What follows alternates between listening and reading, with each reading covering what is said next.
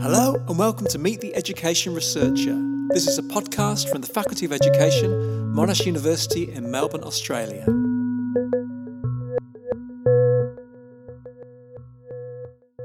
Hello, my name's Neil Selwyn, and in this episode of Meet the Education Researcher, I'm talking with Simone Eringfeld from Cambridge University.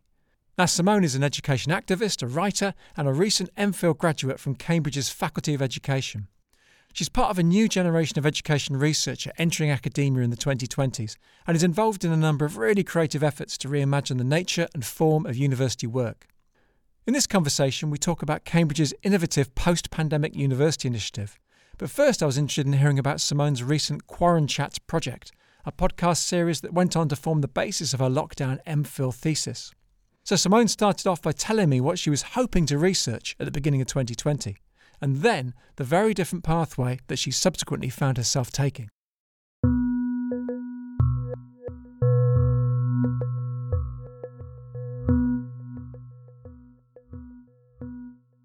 Um, I was initially focusing on refugee education, and I was planning to go to Uganda to a refugee camp where I had connections and had been working before. So I wanted to return there to have a look at how um, there was different non-formal entrepreneurship education led by refugees themselves that were coming up. And i was going to do a project around this. Um, but then covid obviously came in and interfered with everything. So what happened next is that i had to quickly readapt because i could no longer go to uganda. Um, and i figured okay what am i going to do now?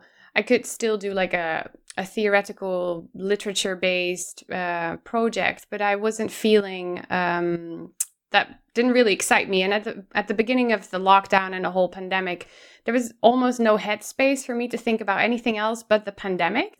I just wanted to do something connected to the pandemic to have a, a think. What does it mean to be studying education? What does this mean for our entire sector? For me as a student what is my role and how can i contribute to ways of understanding what's going on? And this is when i started um, switching my topic and i started a podcast um, called cambridge Quaranchats and with the podcast i started inviting uh, students, academics, uh, faculty members, but also um, like maintenance staff, for instance, like college porters at Cambridge, to get a very wide collection of perspectives on what this uh, pandemic is doing and how um, how we might start to think about education moving forward into the future. How might the pandemic change? And um, what can we do co- to contribute to change in positive ways. And I love this idea of looking for humanity as well, um, as well as talking about work, talking about the humanity of being an, an education researcher. So, I mean, you've interviewed everyone from PhD students to professors. I mean, what did you actually manage to find amongst the people that you interviewed? Oh, so many, and, and it's so diverse, right? Um, people fear that they lose education as a humanizing experience. When we only move to online spaces and we start to exist only in a virtual kind of reality on platforms and not in real life anymore in the real world as people say um, we we lose something that makes us human. And what makes us human? That's an ancient philosophical question that obviously i have not been able to answer in my research. I haven't even tried to but i, I think what's really important is um, is a sense of community and it's a sense of living in the real world in a physical embodied way. And how can we um, maintain that in education as we, we're facing the challenges that we currently are doing? So what people fear is that we we we become part of only this virtual reality. Education becomes more commodified more marketized um, it becomes more exclusive. The hope uh, you know the flip side of that is that people hope that this um, pandemic will actually lead to um, a, a, confirmation again that indeed education shouldn't only be about it shouldn't only be a business it's in a way also perhaps a humanitarian undertaking and education is there because we want it uh, to serve us to build more equitable and just societies. So I think in this very moment, my biggest hope would be that this is um, starting these conversations because oftentimes we lose track of the big questions in education such as what is education for? What what is what is the purpose that it ultimately serves? Um, i we didn't in my course we didn't really talk about those very basic questions. And perhaps even as a student you might be almost a bit shy to ask them because they're so big and all encompassing. But I do think that they are very important to return to every so often. And I hope that this is definitely one of those occasions that we can do so. I mean, moving on from the podcast project to a, wider thing that you're involved in, I mean, with a bunch of colleagues uh, at Cambridge, you're involved in this post pandemic university initiative. I mean, What's this program of work trying to achieve? Yeah, the Post Pandemic University is uh, it's an online magazine and a podcast, and it's a conference series. And we've had uh, our first conference quite recently. Um, this is a um, an initiative that's based at the education faculty at Cambridge University. It's um, organized uh, predominantly by Mark Carrigan, and it is a collective of researchers that is continually expanding. It's already over 50 institutions around the world that are participating, um, where we're thinking about how can we reimagine uh, the post-pandemic university, the post-COVID university, and it's been a very um, experimental platform in the sense that, for instance, the conferences that we've done, they're they're flipped formats. Um, and they're they're we're seeing it as as a live experiment. So testing new ideas thinking about how can academics collaborate in this post-pandemic university uh, we're going to have to create new kinds of spaces um, also kinds of spaces that keep up with the, the pace of the developments of covid-19 because usually um, the whole trajectory of publishing in academic journals is quite slow. But in some uh, times, we need to act more, uh, we need to act faster. So the Post Pandemic University uh, is posting a lot of very new research insights in a much faster pace and really trying to spur the conversation amongst colleagues uh, from different institutions across the world. So, I mean, I've noticed that there's been a kind of push back towards more DIY, do it yourself methods. I mean, arise, as you say, of unconferences, of zines, of all sorts of things. There's a kind of spirit that people are trying to kind of do it for themselves, which is really interesting. Yeah, I think it's um, it's part of you know, in times of crisis, we need to be creative. And this is literally one of those initiatives that is really creative and it's trying to rethink how we do this thing called academic work and how we collaborate amongst ourselves in a time of crisis. So it's really exciting to be part of this. Um, and I think it's really promising because we've had so much. Um, engagement, uh, not just on the conference during the conference itself, but also afterwards. Um, that's it's been really, really great to be part of that. And so you say it's promising. I mean, what do you hope the longer term promise is? If we're trying to reimagine the university along different lines, as you said, more communal lines, more improvised lines. I mean, where would you hope this is all leading? Yeah, so with the post pandemic university platform, we would hope that academics can come together and start piecing together this new um, idea for what a post COVID university might look like. Um, and I think you need uh, platforms such as this one in order to do so um, and come together in new ways.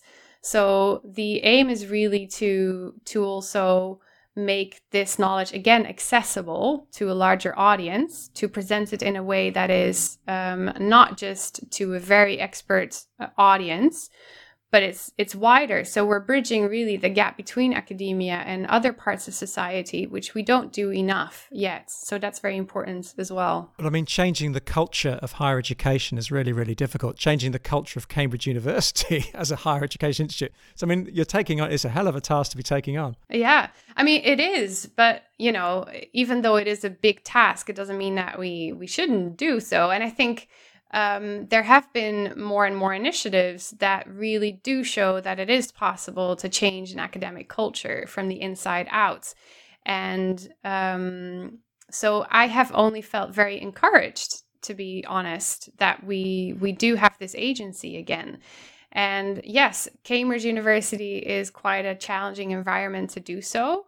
But at the same time, um, universities, to some extent, they do have to change because if you don't, you're not going to survive. And we've seen this all over again. So, as we are in this moment of change, it's really important for us as academics who are inhabiting the space of the university to stand up and to be a part of this change and to shape it in ways that we want to.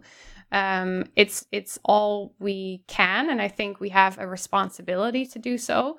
Is to really undertake action and to not just talk about it, but to really undertake action by creating such new spaces and platforms for exchange to occur. Yeah, absolutely. Now, I wanted to ask you a couple of questions, uh, kind of more personal questions. I mean, you're at the beginning of your career. You could do heaps of things.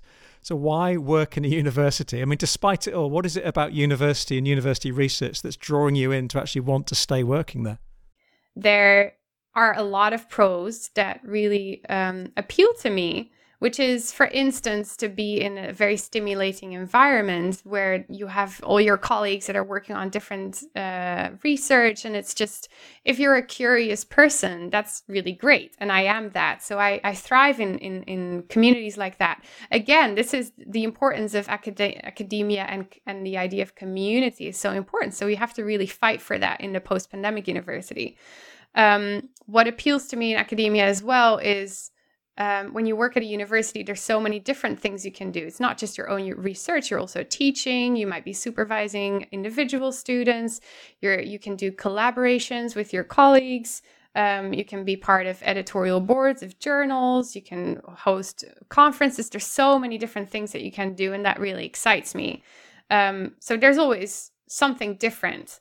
Um, and then I really, what I like about universities is that there's a lot of international mobility. So once you have your PhD, you can do a postdoc anywhere in the world. And um, I like that a lot because I'm drawn to that international environment. So I, I guess, yeah, on the flip side, I mean, what is it about working as a university researcher that would actually put you off or put many people off in your position? I mean, stuff that you can see needs to change obviously there's a lot of issues in academia that I have seen um, increasingly from up close. Uh, just by being a student and seeing, you know, the, the, the workload of academia of academics is so so high. Um, I've definitely seen that. You know, my own teachers um, have been so so busy and overworked. So I think that's pretty intense. I've also noticed that there is so much unpaid labor um, that you have to do, such as, you know, I've started only thinking about these things now, like publishing my my master research. Um, it's so much work that goes into that. Even just selecting which which uh, journal you go into, the whole peer reviewing. I've started doing that. It's all unpaid. Um, but you have to do those things, or otherwise, I mean, your academic career is based on how much you publish and how often you get cited. Um, so I think that is quite tough. Um, I remember when I was still in high school, we had this sort of program where you could do some kind of career orientation, and I went to um, to see this uh, the scientist that was working at a university and I got to to spend a day with him at a Dutch university. And I remember this day really put me off of academia. I thought, okay, I don't want to do this at all because we went to his office, which was a tiny, tiny space. There was not even a window, I think. And I was like, wow, this is your office, and this is where you spend so much time. Oftentimes, the offices of academics are quite small. and then he was, I remember sitting there and he was showing me on his computer. Uh, look, this is how many times I got cited, and this is how many publications I've got. Do you see my score? It's so much higher than other academics. And I was really put off by it. And um, obviously, this is an extreme case, and there's so many people that are not like that. But I also know that, you know, building up this career is so much about that prestige that comes with how much you publish and how much you get cited and this constant urge to rank things you know from universities to academics and how influential you are in journals everything is ranked so this you know, makes you immediately feel quite anxious. And I think it it's so much intertwined with this capitalist mindset and productivity where it's quantity over quality and where there's so much competition um, and that doesn't benefit the, the purpose of research i think and of creation of knowledge which is to share you know? When this becomes a driver of building that career in this very competitive way rather than creating knowledge and sharing the knowledge and collaborating in ways that really benefit the outcome rather than your individual career. I think that's a major challenge because academic culture is like that. So, how do you hold on? How do you push back against that? Yeah, yeah, that's a really good note to end on from 10,000 miles away. It's been fantastic speaking to you. Thanks ever so much for taking the time, and I wish you all the luck in your future endeavours. Thank you so much for having me. It was great. Thank you.